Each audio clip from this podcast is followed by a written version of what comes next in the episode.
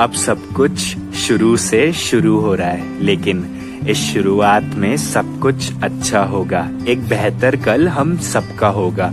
इस शुरुआत की ज़रूरत थी हमें, क्योंकि ज़िंदगी की इस भाग दौड़ में हम इतने बिज़ी हो गए थे। इस टेक्नोलॉजी के पीछे हम इतना खो गए थे। इसी चक्कर में हम अपनों को भी भूल गए थे। लेकिन 2020 में एक वायरस आया। जिसने सब कुछ पहले जैसा कर दिया। इस समय ने किसी को सिंगर, किसी को डांसर और किसी को शेफ बनाया और कई लोगों को ऊपर वाले से प्रे करना भी सिखाया।